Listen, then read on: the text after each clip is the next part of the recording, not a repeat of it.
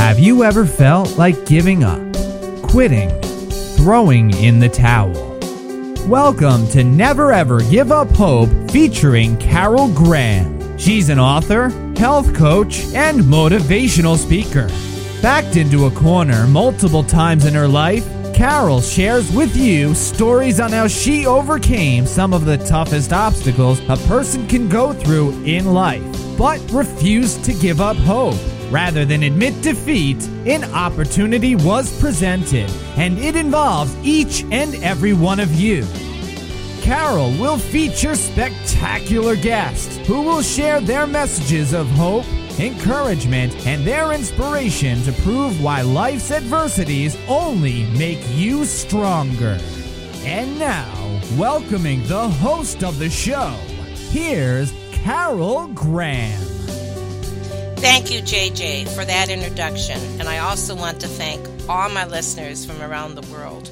We are now in over 50 countries, and I so appreciate each of my guests who have had phenomenal stories of success and overcoming trauma and turning hopelessness into hope. And I also thank each of my listeners who have left a review and comments and who are regular listeners from all over the world. It is so much appreciated. I thank you. With me today is Phyllis Clemens. Phyllis is a best selling author of several books, and she's going to share some of those with us today. She holds a bachelor's degree in business administration and a master's in management, human resource development, and leadership. One of the things we're going to talk about today is her books and how they can inspire and strengthen you as the reader. But we're also going to talk about her life and what brought her to the place of writing the types of books to encourage and inspire us. Welcome, Phyllis. Hello, everybody. So good to be here and so good to be with you, Carol. And where are you located? I'm in San Antonio, Texas. And is it pretty warm there today? Oh, it's beautiful. We didn't even have a winter this year. Neither did we on the West Coast. It's just it's it's a little scary in some know. you know. But nonetheless, we certainly enjoyed it. So yes, indeed, it's in the seventies. I love it. Oh my uh, goodness, that's nice. Yes, indeed. So before we discuss your books, can you tell us about what happened in your life in the area of pain or trials or trauma, where you came to the place of feeling hopeless? This goes all the way back, Carol, to my earliest beginnings. Um, when I was just a little a little girl, uh, my parents uh, they split up. Uh, my mother, I stayed with her at first, but my mother had really not had uh, an opportunity to do anything uh, as far as have a, her own social life or be her own person uh, when she first became an adult. She met my dad when she was 13 years old, and that was the only man she'd ever known up hmm. until they split up. And so she kind of missed that whole opportunity of teenage life where you get to date and have a social life. She missed all of that because he, he kind of held her tight from the beginning. And when he went off to the Korean War uh, and left her here because they weren't married yet, um, she found another boyfriend. Now, I don't know what happened. My dad never told me what happened, but he did share with me many years later he said, When I came back from the war, your mother was dating someone else. He mm. said, and I. I went and I got my girl back. So I don't know what he did to get his girl back, but he made it very clear that he went and got her back and they were married and they had me. So from age 13 on, she knew no one else because that brief time that she had a boyfriend, it was so brief that, and you know, my father took that away from her. So she never really knew what it was like. So when they split up, she began to go out and have fun and party. That was back in the day when they had what they called cabarets. Mm-hmm. Now, in those years, cabarets were you went, you got dressed up, you wore your long gowns and your beautiful dresses, and you went out and you went to a place where they had live band music and food, and you were able to mingle and have social time with with friends and, and people that you knew and some people that you didn't know. So she was very much into that cabaret scene. But she was very young uh, also. And um, being very young like that, she didn't have the kind of wisdom that you that you need going forward as you're raising uh, children. Mm. And so it it didn't I don't think she was afraid at all when she would go out and leave me alone at five, six years old. Hmm. And many times I would wake up in the morning and she wouldn't be there.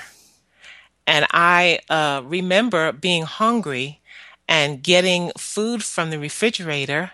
I remember getting bacon from the refrigerator and turning on the stove and pulling the chair up to the stove to cook the bacon.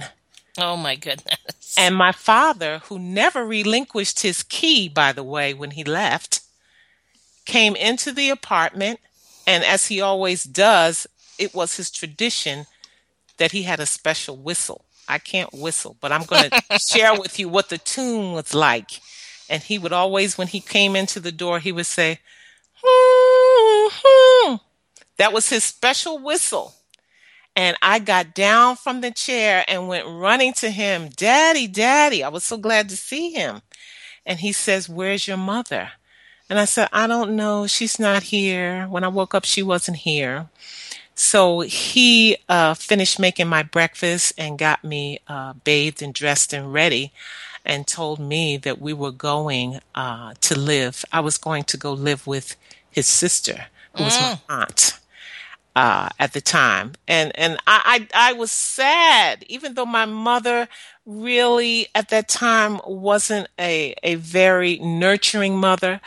No matter what, what I found out is no matter what your parents are like, good or bad Mm-hmm. or indifferent, you still love them. You still love them. That's right. They could be the worst bums in the world. You still love them. So I was sad and I didn't want to go, but I had no choice in the matter. The things that happened to me in those days, I had no choice in the matter. I just had to do what I was told. I was a kid. Mm-hmm. I couldn't do for myself. So he did take me to his sister's to live. And it was so different from anything I had ever known. I mean, from, from everything. Uh, I had chores to do. I had study time, which was hours and hours of study time every day. Uh, my uncle was a, a, a stickler for education. Uh, he only was able to get an associate's degree before he had to stop, but he was adamant that any child under his authority and leadership would be educated. He taught us everything he knew. We had to learn all 50 of the states. We had to do our timetables from 1 to 12. And he would give you one timetable every week at the beginning of the week.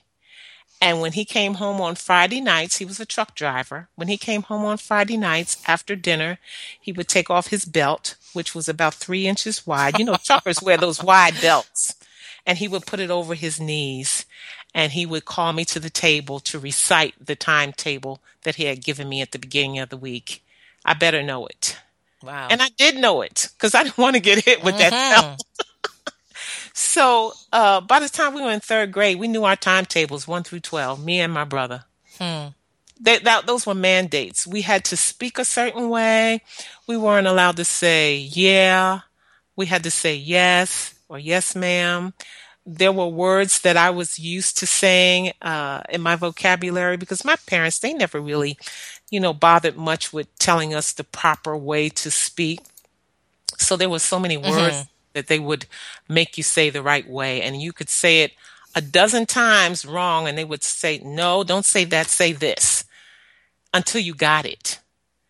Well, that relationship it started out pretty good, but it got to a point early on where my aunt uh, wanted me to call her mommy. Well, I had a mom, and I didn't really feel good about doing that. And so I wouldn't do it. I refused. I still called her Aunt Rose. Hmm. Okay, because uh, I had a mother. I still love my mother, and I didn't want to call her mommy. Well, that's when things began to change. The way she treated me began to change.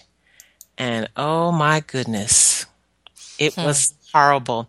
Every time I see that movie, uh, Mommy Dearest, I Yes. think about I think about those days, those days when I would be asleep because she was a wanderer during the night. She would get up and look for things to wake me up for. Now I was, I I was a heavy sleeper. Once I went to bed, I went to sleep and I slept hard. And she would wake me up at 11 12 o'clock at night and she would be standing at the foot of my bed screaming. And i i couldn't i couldn't grasp what she was talking about because uh, when i woke up i was a, a bit hmm sorts you know. It took me a while to connect to to get my brain registering again and by the time I get my brain registering where I had some kind of clue what she was talking about, she would be on her way down the steps to get what she called mini tails. Oh my goodness. Now, mini tails was a flogging device that she made out of plastic clothesline that she uh, cut into about six strips and Oh. tied together. And How she, old were you at this time? I was seven. Okay. she would go get mini tails and i would i would she said i'm going to get mini tails because i'm not going to keep telling you the same thing and you're you're just laying there and you're not you're not responding and i would be okay okay what what what did you say because i didn't get it the first time you wake me up out of deep sleep and i'm not i'm delirious i'm not coherent so she's it's too late then so she goes and she gets the bell and she comes back and she beats me within an inch of my life and then she takes all the clothes in the closet and takes them out of the closet and throw them on the bed and tell me to get up and fix them. Well, I found out what happened was there were a few clothing items that had fallen to the floor Hmm. and I didn't know it. And she would come in in the middle of the night and look for stuff. And she'd open that closet and if she see any clothing on the floor, you weren't going to just wake up and pick up those few pieces. She's going to take everything and throw it on the bed and you're going to start from scratch. Hmm. Now, that was the upstairs dilemma. The downstairs dilemma would be okay, everything is good upstairs. I remember to check my closet before I go to bed. Nothing's on the floor. Everything is in order in my room. And I, I think I can sleep peacefully. She'd snatch the covers off in the middle of the night and she'd be wailing on my behind with that flogging device and tell me, Get downstairs. You forgot to wash the coffee pot. Well, I was doing dishes. Okay. And when you do dishes in that house, it was a big, huge ordeal. That you did everything. You you weren't just doing dishes. The only thing she did was she would put the food away. The rest was mine.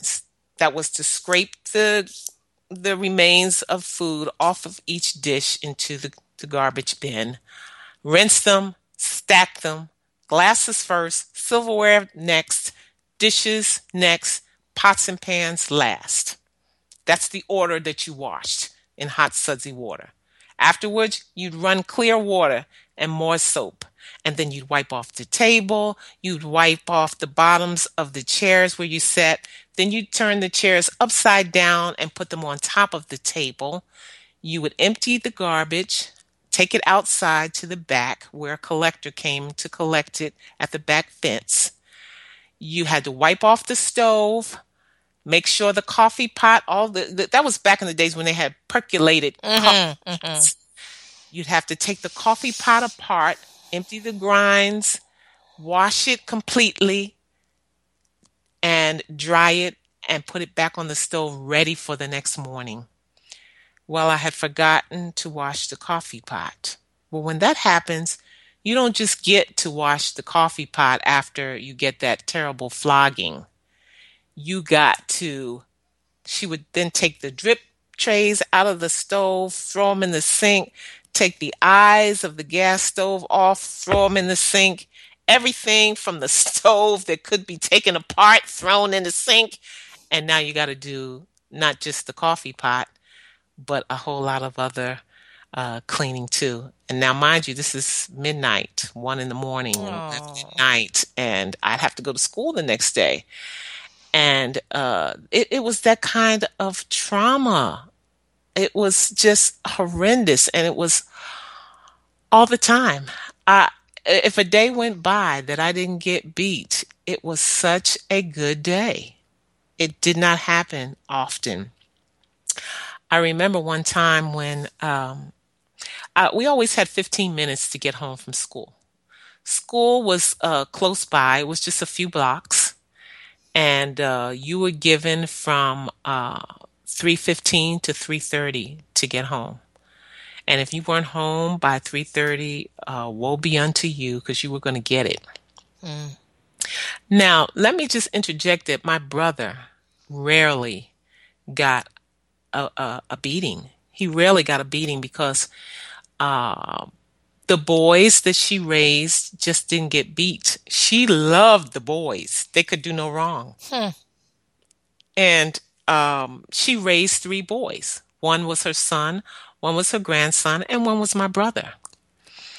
And those boys could do no wrong.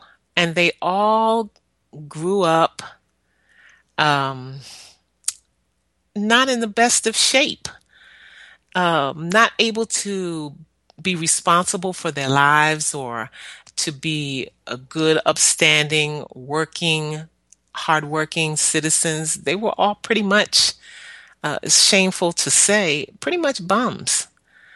But the girls, which was me and my cousin, who was her daughter, we were the ones who were our our feet was held to the fire as far as cleaning went, as far as uh, things that we were allowed to do and couldn't do. We were never allowed to go outside during the week. Uh, that that was that time you spent in your room studying, and if you didn't have homework to do, they were going to make up some for you. so it, it, it, was a pretty tough life, and I, I can remember praying so many times. Lord, get me out of this. You know, I'm so I'm so unhappy. I have nobody to go to, nobody to talk to about this, nobody who I don't want to say they didn't care, but they couldn't do anything about it. They couldn't help me, and they didn't. And did your, uh, did your parents ever find out about this? Oh yeah, they knew. They knew. Uh, as a matter of fact, I I know my father knew because uh, this is what happened. I was about to tell you. I um, my teacher had told us we were going to have a play in school, and he wanted me to be in the play and as uh, we had to practice after school. And i said oh no i can't stay after school. I can't ever stay after school. I have to be home by 3.30 and he says don't worry. I'll never forget his name was mr caldwell. He said don't worry. I'll give you a note to give to your aunt so that she'll know that you you stayed after school to practice for the play. And i was happy and excited. I was like good. Okay i'll do this so I stayed after school for the play and he gave me my note and I went home thinking everything was going to be great. And when I showed her that note, she said, You are a liar. Your teacher didn't write this note. Oh my goodness. And I'll be honest with you, the teacher did have bad handwriting. so that didn't help me oh, either. Oh, no. Okay? And I told her, Oh, he did. He did. I'm not kidding. I'm telling the truth. He did. And she whipped me and she whipped me. And she said, You're lying. She said, And I'm going to beat you until you tell me the truth. And she beat me and beat me and beat me. And finally, it dawned on me Hey, dummy, tell her you're lying so you, she can stop. No, that's what I'm thinking. so I was like, okay, okay, I did it. And then I got a couple of really hard four or five more whacks because she knew she was right. Yeah.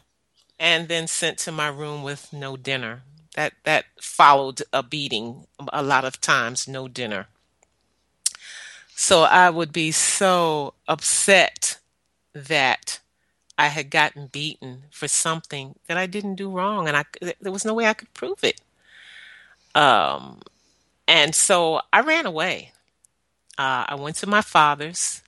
He lived in another part of town, and I walked all the way from West Philadelphia to North Philadelphia, wow. which is far. Oh my goodness. Far. I mean, it took me hours. It took me maybe three, four hours, but I was determined I was not going to live there anymore. Um, because all of my beatings were so severe and they all left uh, terrible scars on on my body because you know uh, that kind of, of device Yes. And if it wasn't that, it would be an extension cord, an ironing cord. Those things split your skin. Mm. And then she would take, back in the day, they had what they call uh, mercurochrome. Yes, I remember that. And, and iodine, and they would put that on you, and that's supposed to heal your wounds. And so after every beating, she would put that on my open wounds and then tell me that she beat me because she loves me. Well, I wasn't getting that. I wasn't getting that. no kidding. But anyway, when I went to my father, um, he called her and they talked, and uh, I think they argued. Uh, I couldn't hear everything, but I, I could hear his voice raised and, and knew that he was upset. But at this time, he was living with a woman. And um, so I get the feeling that uh, I got sent back because there was no place for me. Mm life, though he loved me, um, you know, you're gonna pretty much do what what the, what the woman tells you to do, the woman that you right. with. So um, the night before he sent me back, uh, he took out his little black book, and we sat talking for hours. And I would tell him about all the the terrible beatings and all the things uh, that she did uh, to hurt me. How she would she knew I was afraid of the dark, so she would send me to the basement and tell me, don't you dare turn that light on and don't sit down. Stand up. So I would be standing in the basement and she'd say, take your clothes off because they didn't beat clothes. Clothes cost money. You beat clothes and you and you ruin them. So they weren't going to ruin the clothes. You had to come out of those clothes uh, before you got a beating and I would be sent to the basement to stand in a corner in the dark until she got ready to come and beat me. And I would be in the basement praying. Now, the kitchen was where, where I stood, the kitchen was right above me. And I would be praying, asking God, please, some kind of way, get me out of this. I didn't want to get that beating because it had gotten to the point that the beatings were so severe that uh, the way the houses were made, uh, it was um, like I don't know how to explain it. I guess you call it railroad houses because they went straight through. And in the basement, the basement was the length of the house. It was the length of the kitchen, the dining room, and the living room.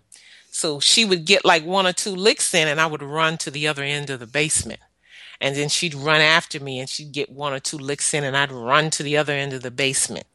Well, she figured out that that was uh, wearing her out. So she came up with this brilliant idea so she wouldn't, uh, you know, be all out of breath and worn out, that she would uh, tie me to a chair so I couldn't run. Oh.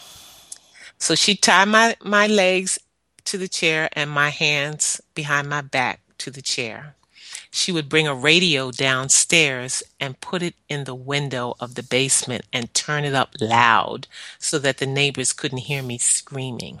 Mm. And she would beat me and beat me. And I'm telling you, those, those, those ironing cords, extension cords, oh, they were the worst. They hurt so bad that you, you couldn't cry. You could just scream. And so mm. I would be sitting there in that chair screaming while she was beating me until she got tired. And then she would untie me and um, she'd bring the mercurochrome and the Merthiolate, the iodine and whatever, and dress my wounds and tell me I beat you because I love you. And she would go upstairs and leave me in the basement. Uh, my cousin, uh, who was her daughter, would uh, often have mercy on me And of course, during those times, she was left to do the dishes instead of me. She was older, about eight or nine years older. So she would do the dishes and she'd wait for my aunt to go to bed. And then she would make a sandwich and sneak down the basement stairs and give me a sandwich because she knew I was hungry. And uh, a lot of times she would go upstairs and she would knock on her mother's door. And um, when when my when her mother would say come in, she would say, "Mom, did you forget that Phyllis is still in the basement?" And she would say, "Oh yeah, tell her to come up and go to bed." And so, if it hadn't been for my cousin, I would have been in the basement all night, hungry, uh, hurting, uh, but some of my best prayer time uh, began in that basement. Hmm. Uh, it's it's when I really began to connect, as far as communication goes, with the Lord. I never did much praying prior to that time, uh, but when that time came, I'm tell you something. A pain has a way of drawing you uh, close to God if you've never known him before, uh, pain will make you look up and begin to talk to him when you don't have anybody else to talk to. And that's how it really all began my conversations with the Lord. It began with me pleading and begging, please get me out of this. And um, there was an incident where um, apparently she had bought a box of chocolates I didn't even know that they were there. And uh, when I came from school, she said the chocolates were on the table. She said, "You ate my chocolates. You've been in my chocolates. I've told you about rambling in my things." And I was like, "I didn't. I didn't. I didn't eat your chocolates. I didn't." She said, "You're a liar." Oh, she was always calling me a liar. Hmm. I was a liar before I was ever a liar. so she's like, I'm going to beat you. And I would be crying because I didn't know about the chocolates. I didn't eat the chocolates. And she said, You are such a liar. She said, I'm going to beat you until you tell me the truth. Then she would beat me and beat me and beat me. And finally, again, I would say, Okay, I did it. I ate it, which I didn't eat it, but I wanted the pain to stop.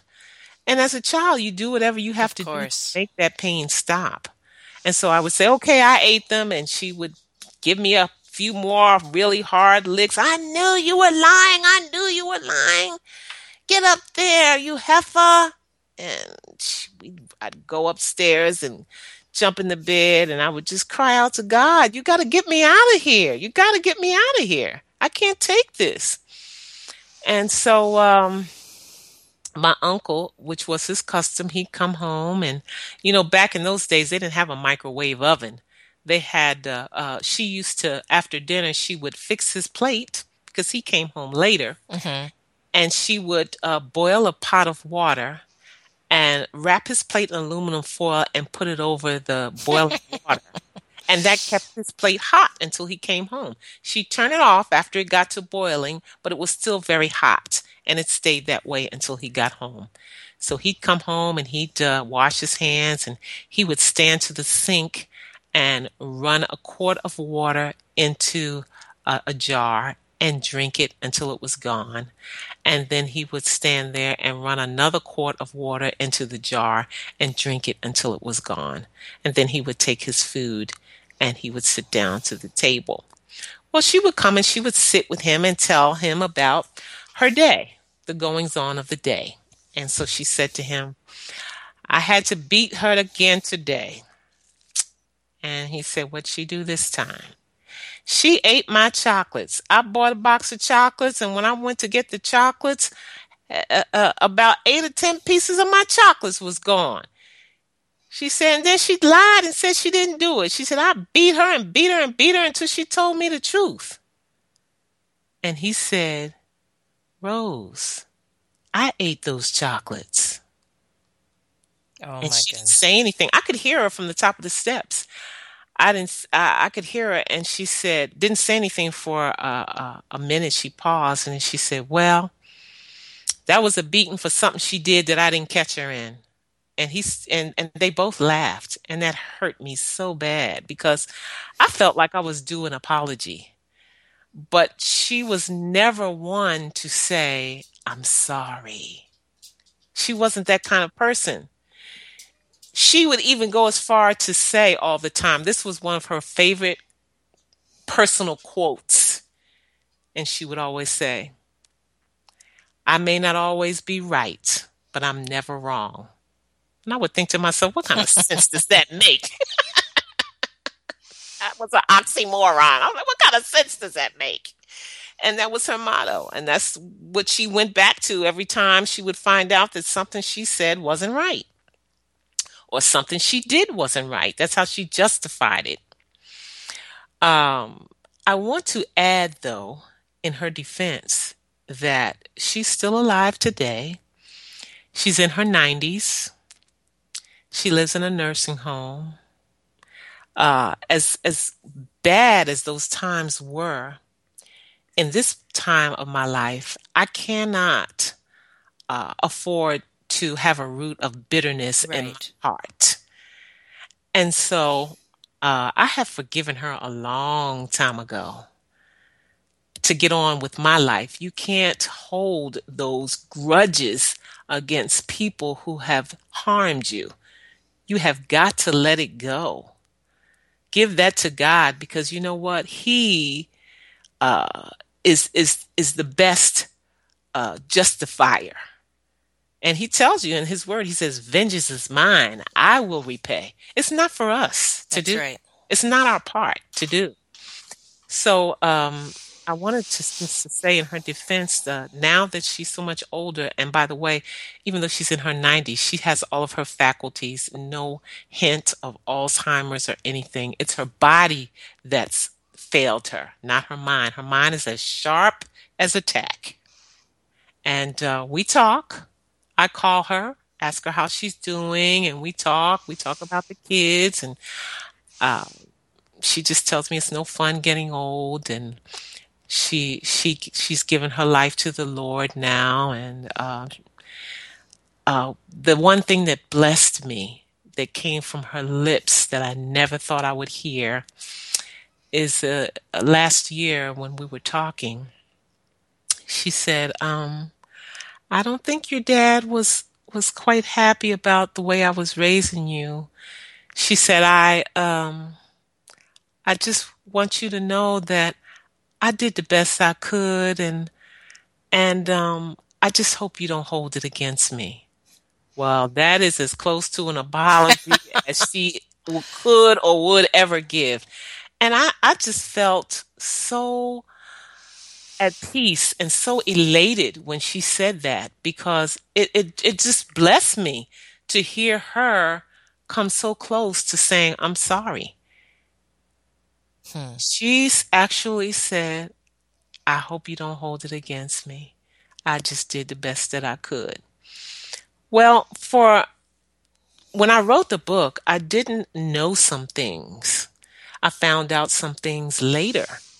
And one of the things that I found out is that um, when she was a young girl, she was made to leave school even though uh, her teachers wanted her to stay, and her teachers had talked to my grandmother about letting her stay, but her uh, she was she was needed to go to work uh, because at that point my grandmother uh, was alone to raise uh, her children, and I think at that time she had four children.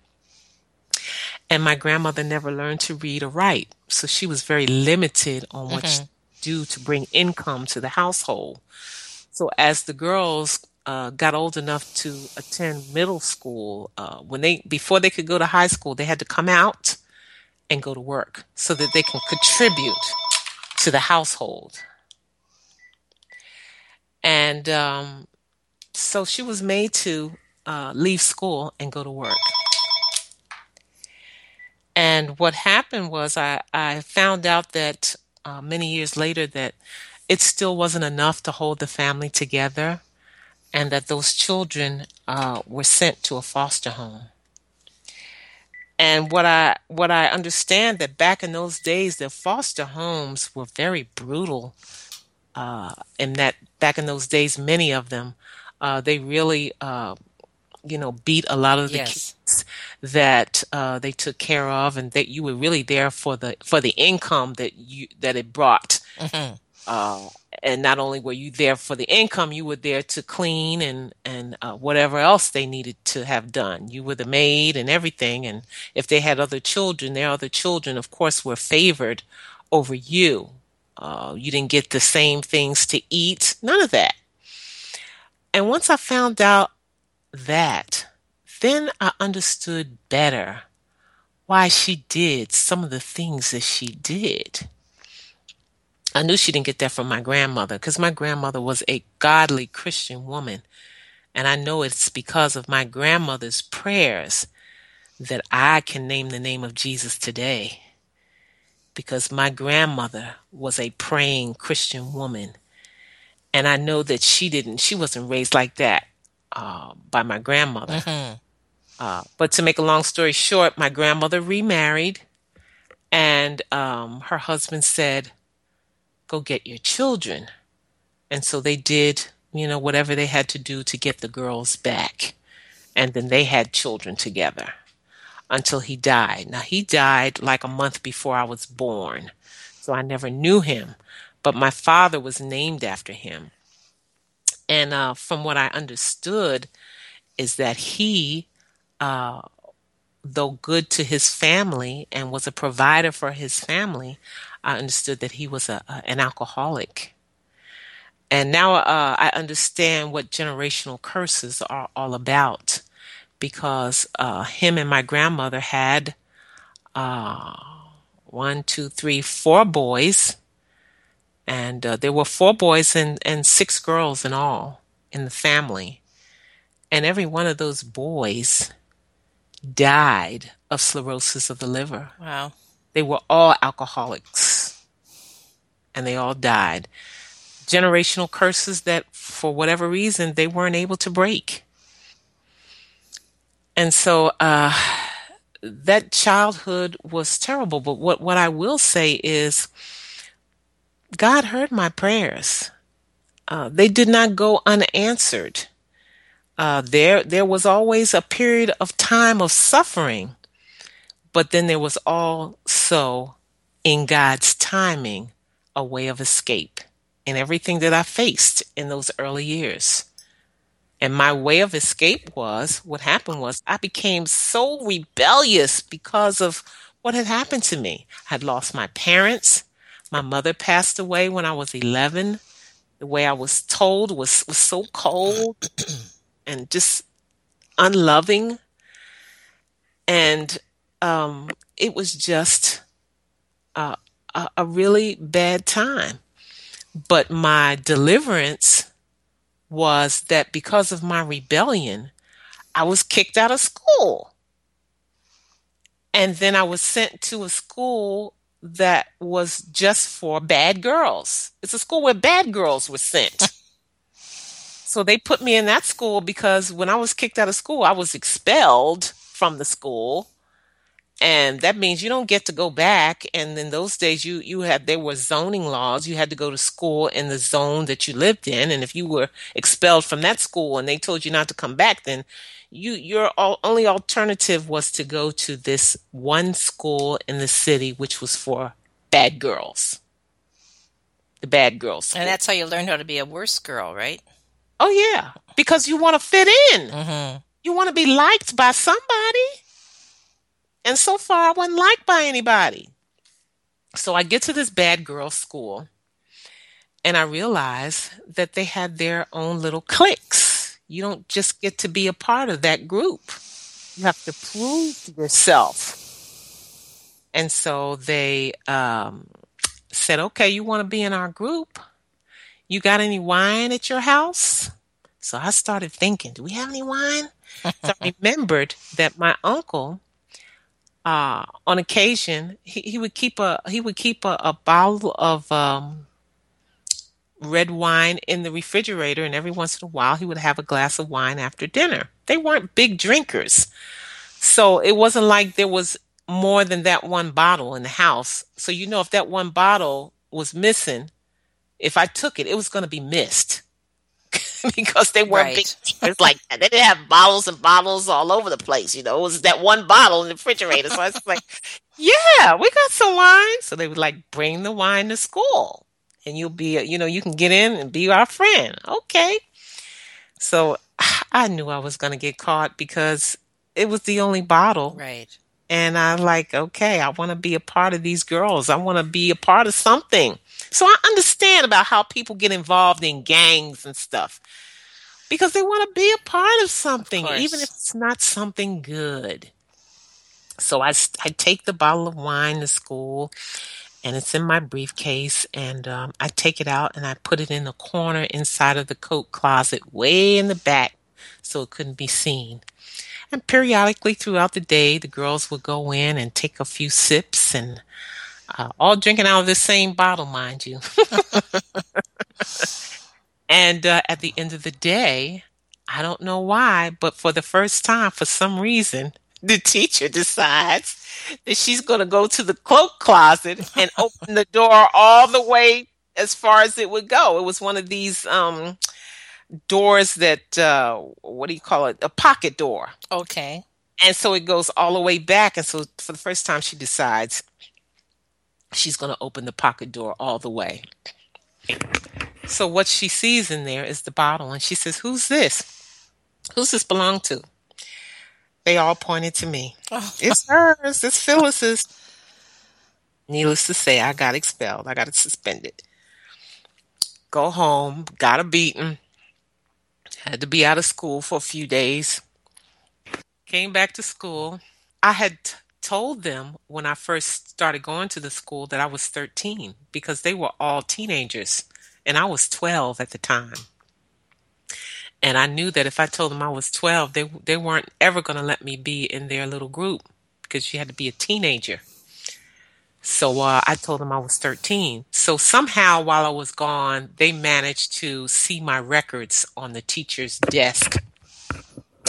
And so they all knew I was 12 by the time I got back. When I walked into the classroom, they were all like, my girl, 12 years old. And they would laugh and laugh. And I felt so bad because I wanted to be a part of that group. And so, um, next couple of days, they would be whispering among themselves. I didn't know what about, but I finally found out towards the end of like the third day that they were whispering about how they were going to beat me up after school and that they had selected uh, uh, one of their gang members to be the recipient of my beating. Mm. So um, I found out that they were planning on jumping me and beating me after school. So I tried to, they all left out of the class and I tried to sta- stand around because I knew that in that school, fighting was a strict rule. If you got caught fighting, you were going to be uh, expelled.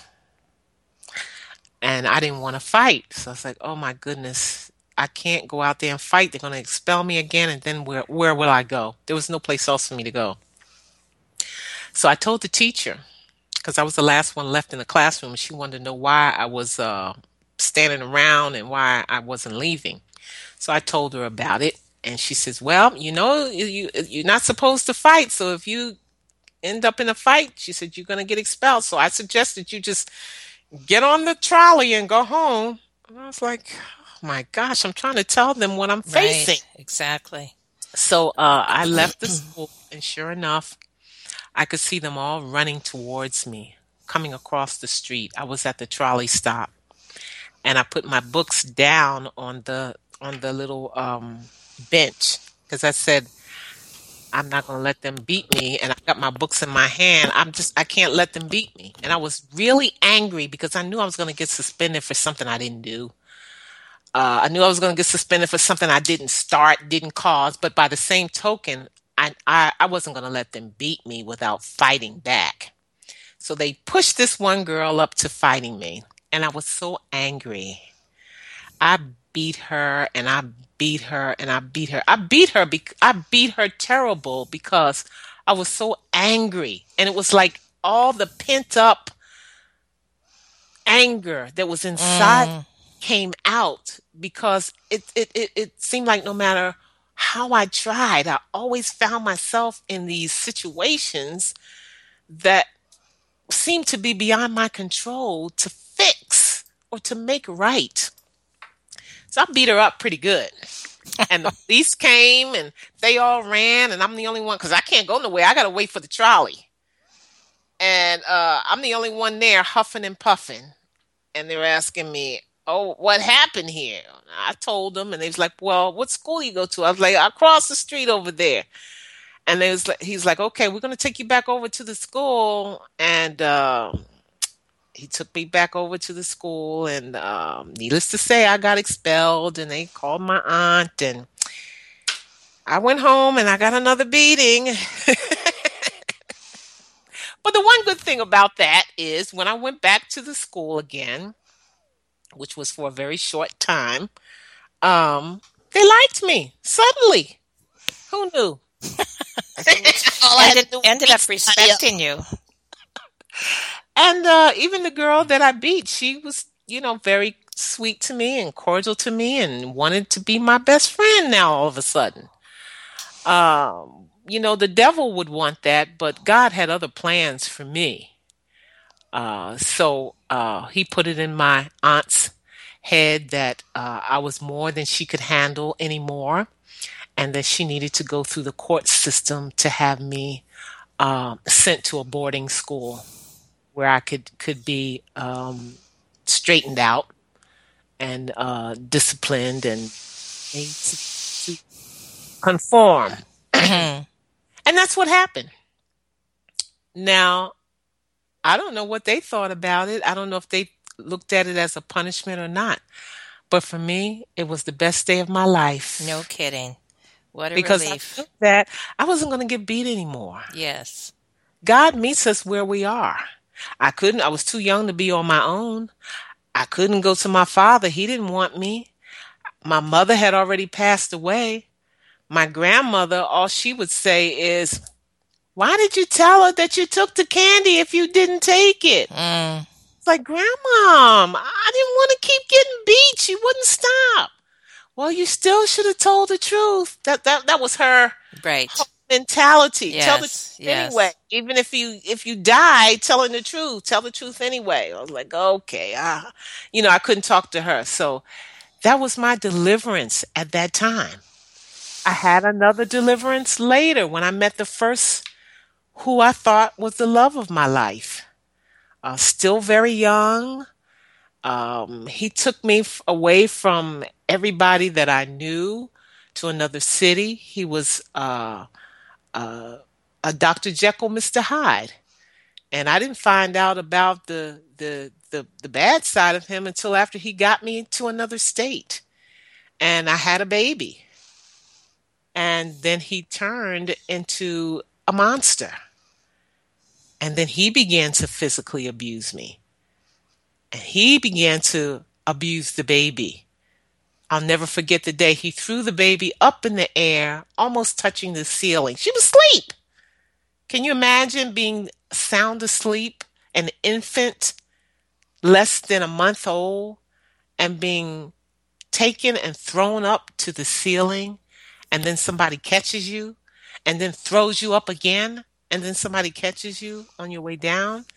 And here I am screaming and trying to get him to stop, stop and he throws me to the floor and and uh, then throws the baby back in the bassinet and says and she's screaming now to the top of her lungs and he's saying to her he's saying shut her up or i'll kill her i'll throw her in the floor and kill her and i knew then i got to get away from him No kidding. and then here I go again. I'm crying out to God again. God, you got to get me out of here. You got to get me out of this. Help me. And he did. And he did. I think back on those days and I think about every time I cried out to God. It may not have happened immediately, but in due season, He got me out. My deliverance came every single time. Every single time. And now, that- sorry, go ahead. in, in that case, uh, the guy went to jail. uh-huh. He was arrested, and when he was arrested, uh, they found out that he had some uh, bench warrants for other charges in another state. That's That's why like- he had left with you. Yeah, Yes. that's. So he was arrested and sent back to some place to do his time. I went to see him once in jail. And when I went, I went to say, This is the last time you'll ever lay eyes on me. This is the last time you'll ever see me. We're done. I don't want no more letters from you because he was writing me letters every day. I Mm. love you. I'm so sorry. Blah blah blah. You know, you know how they do. Mhm. Uh, I love you. I'm so sorry. Please, please, please forgive me. Please give me another chance. Please don't leave me. Please don't take the baby from me. Blah, blah, blah. And I went to see him once just to say, You'll never see me again. You'll never see your daughter again. That was in 1960, almost 50 years ago. And from that day to this, I kept my word. I never looked back. I never tried to find him. Don't know where he is. Everybody that reads my book says, Whatever happened to him? And you know what I tell them? I don't know.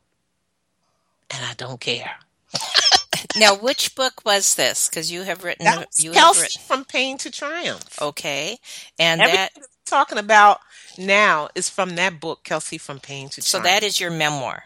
That is my memoir. Okay. Now, what is the second edition? Did you change it? Is that what? Uh, that the second edition, the changes in the second edition was that I actually had written a little booklet to go with Kelsey.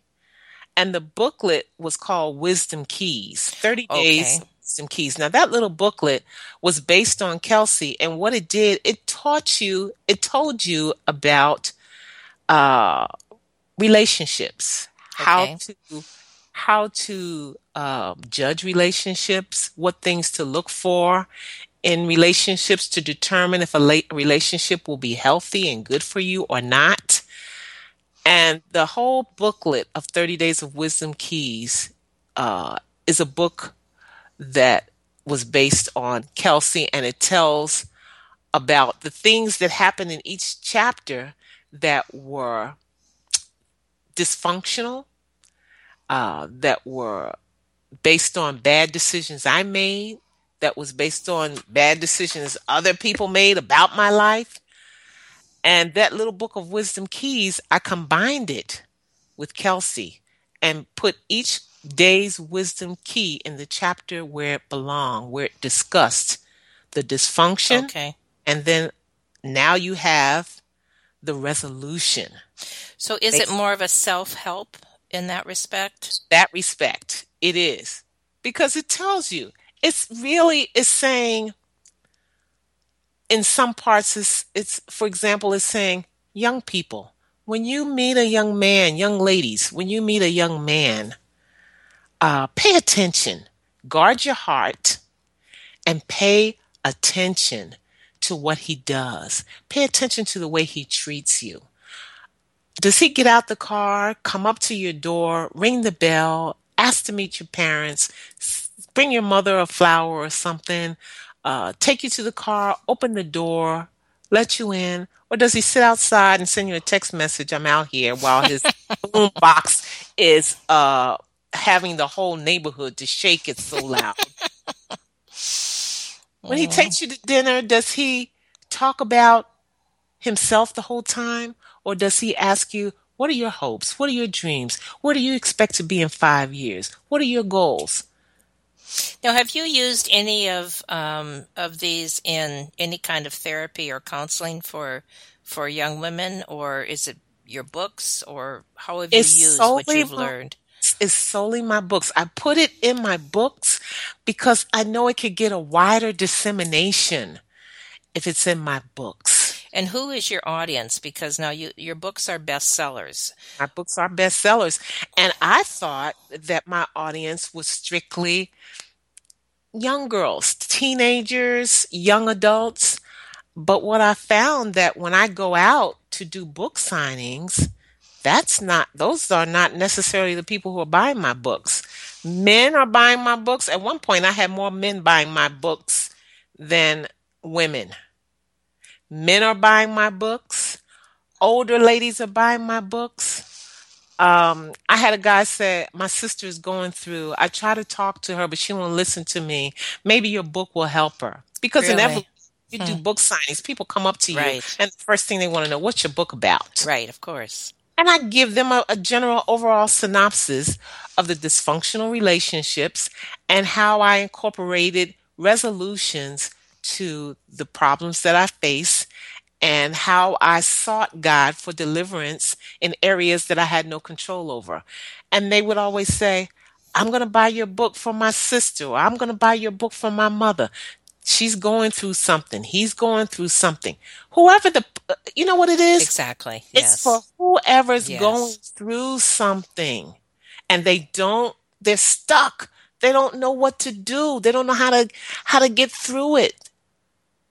Well, one of the speaking of that, one of the things that you said when you were talking about your books is this: our goal is to get through life's challenges, troubles, and trials as if it were a medicine that brings us to a healthy state of being, a state of being that promotes strength, wisdom, resourcefulness, creativity, determination, and hope. But it takes those trials and tests to make our lives meaningful, colorful, and complete, driving us to be creative, resourceful, determined, hopeful, and open. And Yes. basically, in listening to your story, which you, which this interview has actually turned into a story, is what I've been thinking as I've been listening to you, mm-hmm. to you share, and people will take parts of that story and be able to relate with that.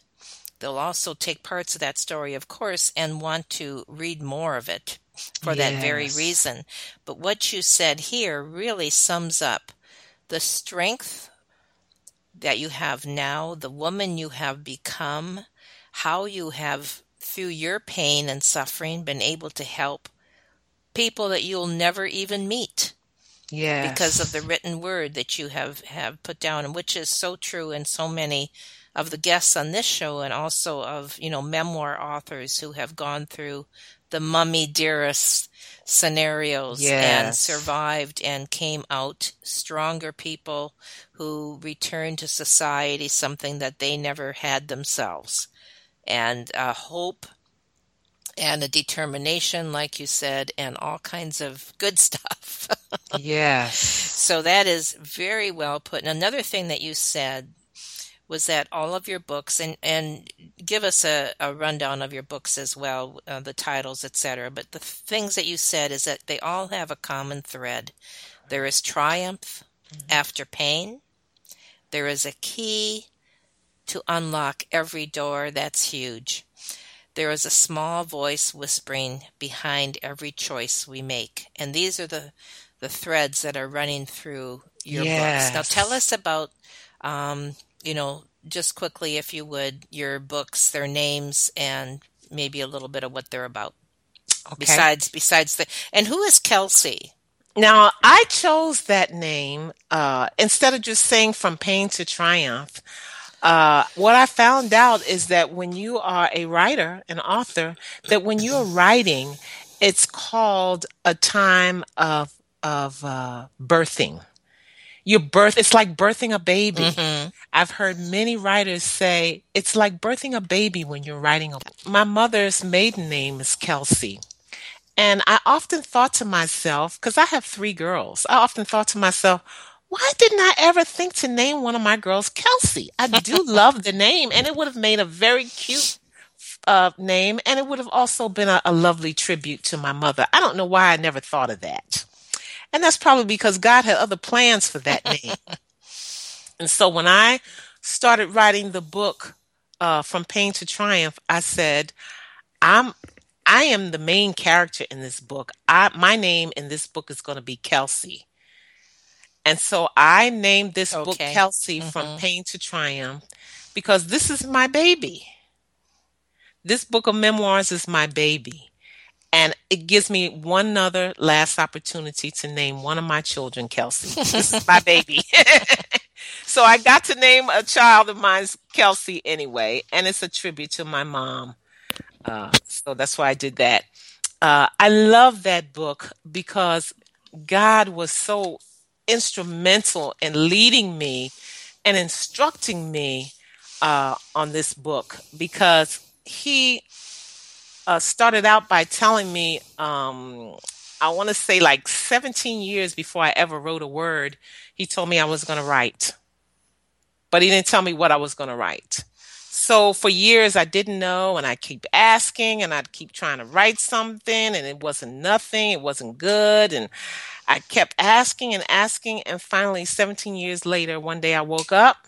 I was at a conference, spent the night and uh, it was a 3-day conference and spent the night and the next morning I woke up and suddenly I get this massive download that tells me uh, that the book is going to be called From Pain to Triumph and I added the Kelsey on. Okay. I mean, I got instructions down to how the book would be formatted. So, what I love about this book is that each section of chapters gives you uh, the story from my perspective at the age I was at the time the incidences occurred. okay. Now, at the beginning of each section, the Lord had me write what my perspective is currently based on that section of chapters. Oh, very interesting. So not only do you have my perspective as a child going through those things, but you also have my perspective as adult looking back on them after I have become a woman of strength and wisdom. And that I love. And that's what everybody else loves. Every time I do a book signing or I do a book club that selects my book, they always say, you know, I love that you wrote in each section of chapters your current perspective. They said, I never saw that before in a book. And every time they'd say that, I'd get goosebumps because I know that was the Lord. He gave me that to do. I would have hmm. never thought to do that on my own. He gave me that to do. So that book has the the triumph, it has the pain, it has the deliverance, it has uh, resolutions of how to spot and how to deal with dysfunctional relationships. Okay. And um, it also has my then perspective and my now perspective. It's got a lot in that book. Okay. My other book, Spirit to Spirit, um, is a book that I truly love as well. Um, it talks about how God speaks to us and how we kind of blow it off a lot of times because he doesn't yell at us. He speaks in a still small voice. And so with all the sounds that you hear throughout the day, horns blowing, trees blowing, the, the trees whistling in the, in the wind and birds singing and car, car horns honking, doorbells ringing, people talking. There's noise, noise, noise all over the place. And so whenever I'm in a quiet place by myself and the Lord speaks to me, he tells he shares many things with me that I otherwise wouldn't get because there's so much noise going on. And I put a simple illustration on the back cover as my description. And it talks about Have you ever heard a still small voice saying, Take your umbrella today? You decide not to listen because guess what? There wasn't any rain in the forecast when you listen to the weather. You look outside, the sun is shining bright. And so you say, ah, it's not going to rain. And you leave the house without your umbrella. And then you go somewhere, the sky gets dark, and unexpectedly it pours down raining and you get soaking wet. And the first thing you think to yourself is, something told me to take my umbrella. Well, you get those unctions in your spirit many times. You'll say, Something told me to go and do this, or something told me not to do that. And every time you get that something, which is the voice of the Spirit telling you? Every time you get that unction and you don't listen, believe me, it comes back to haunt you. so this book, Spirit to Spirit, I actually write uh, uh how many? How, how many? I write 18 chapters. Each chapter is a different short story Okay. of different times in my life where the Spirit spoke to me to do something or not to do something, and what happened as a result of my listening or not listening. And it was always terrible when I didn't listen. And it was always a blessing and something that came out really good when I did listen. So that's why I love this book. It, it lets people know that you're not in this fight alone, that there is a God and that He cares about what we're going through. He cares about what happens to us, He cares about what we do. And He cares about getting us to a place of favor, of grace, and of blessings. And we can't get to, those places if we're not listening. Sometimes he says, Come over here. I want to bless you. You're in a place where the door is closed. Come over here. And when you don't listen, you you uh you're out of position. And so you are not in the place of blessing. And a lot of times you miss it because you weren't listening. So that's why I love that little book, Spirit to Spirit. Asia's Everyday Life Picture Poetry book. Ah, that book is about my granddaughter, Asia. And I wrote that book. It started out, uh, we were just fooling around one day. And um, I was telling her she had a glass and she's a great spiller, always spilling something on the floor. And I was like, Stop, you're going to spill that juice if you don't stop. And I said, and if you don't stop it, I'll have to mop it right here and right here. And she would fall out laughing and she would say, Say it again, Nana, say it again. so I thought to myself, hmm, why don't I just make up a book of other little poems? Because it ended up being a little poem. I didn't know, you know, I was just fooling around and I ended up making it a poem. And it, I said, I think I will try that. And so I started writing some little poems about Asia.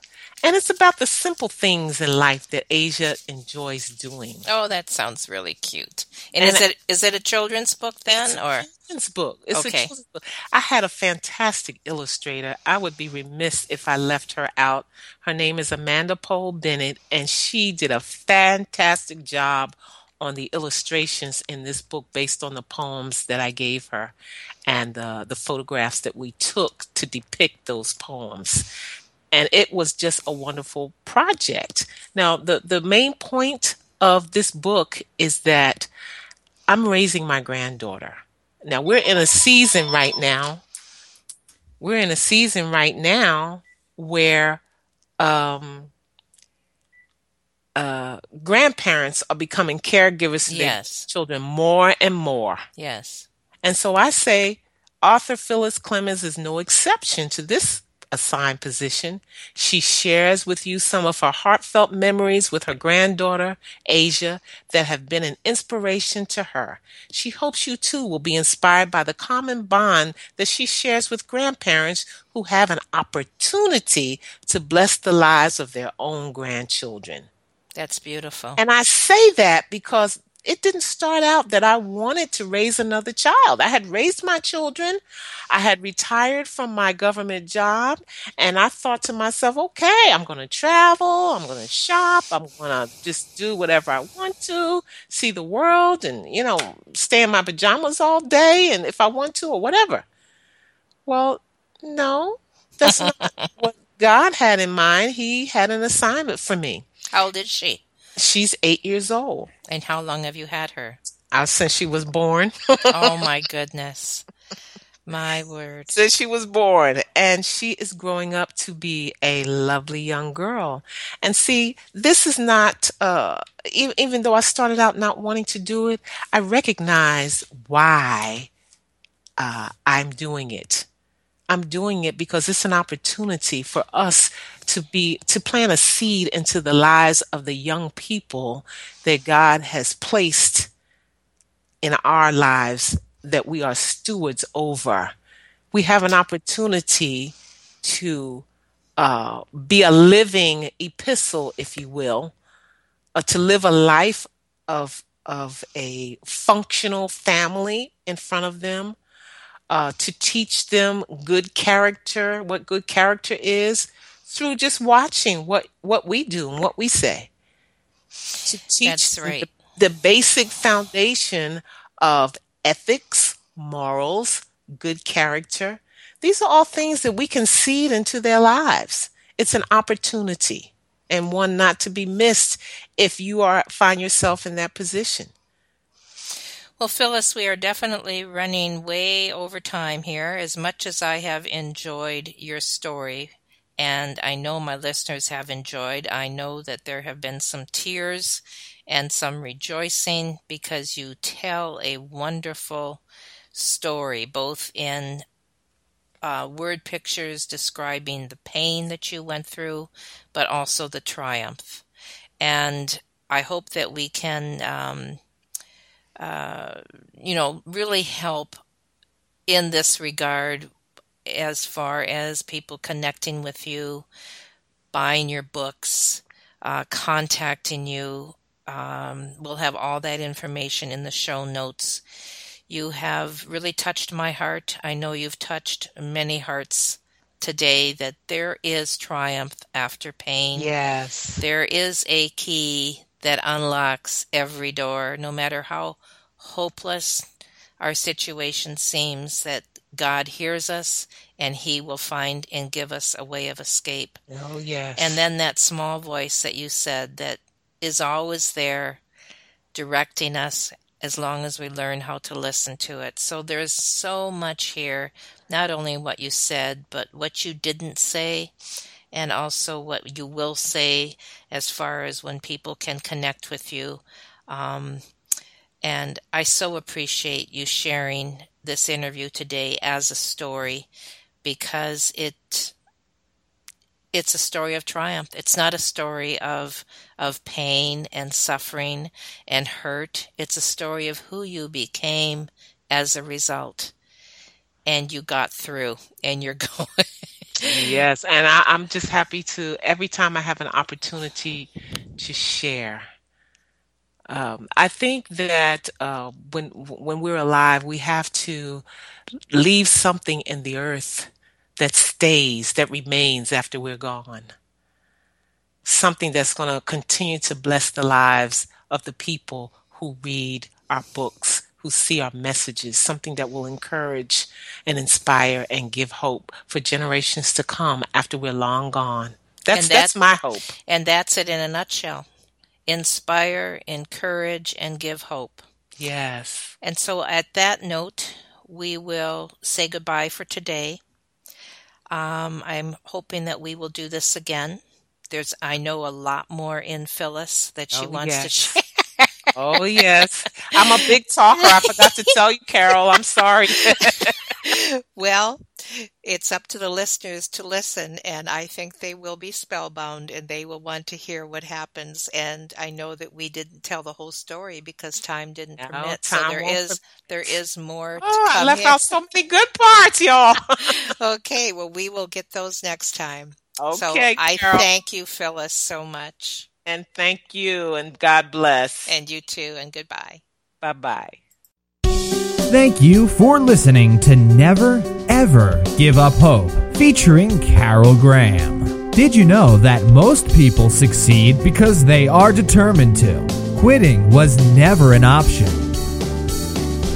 Carol loves your comments and will respond to each one. So please subscribe and review this podcast. A rating of five stars would be outstanding and appreciated. Remember, if you are still here, there is always hope.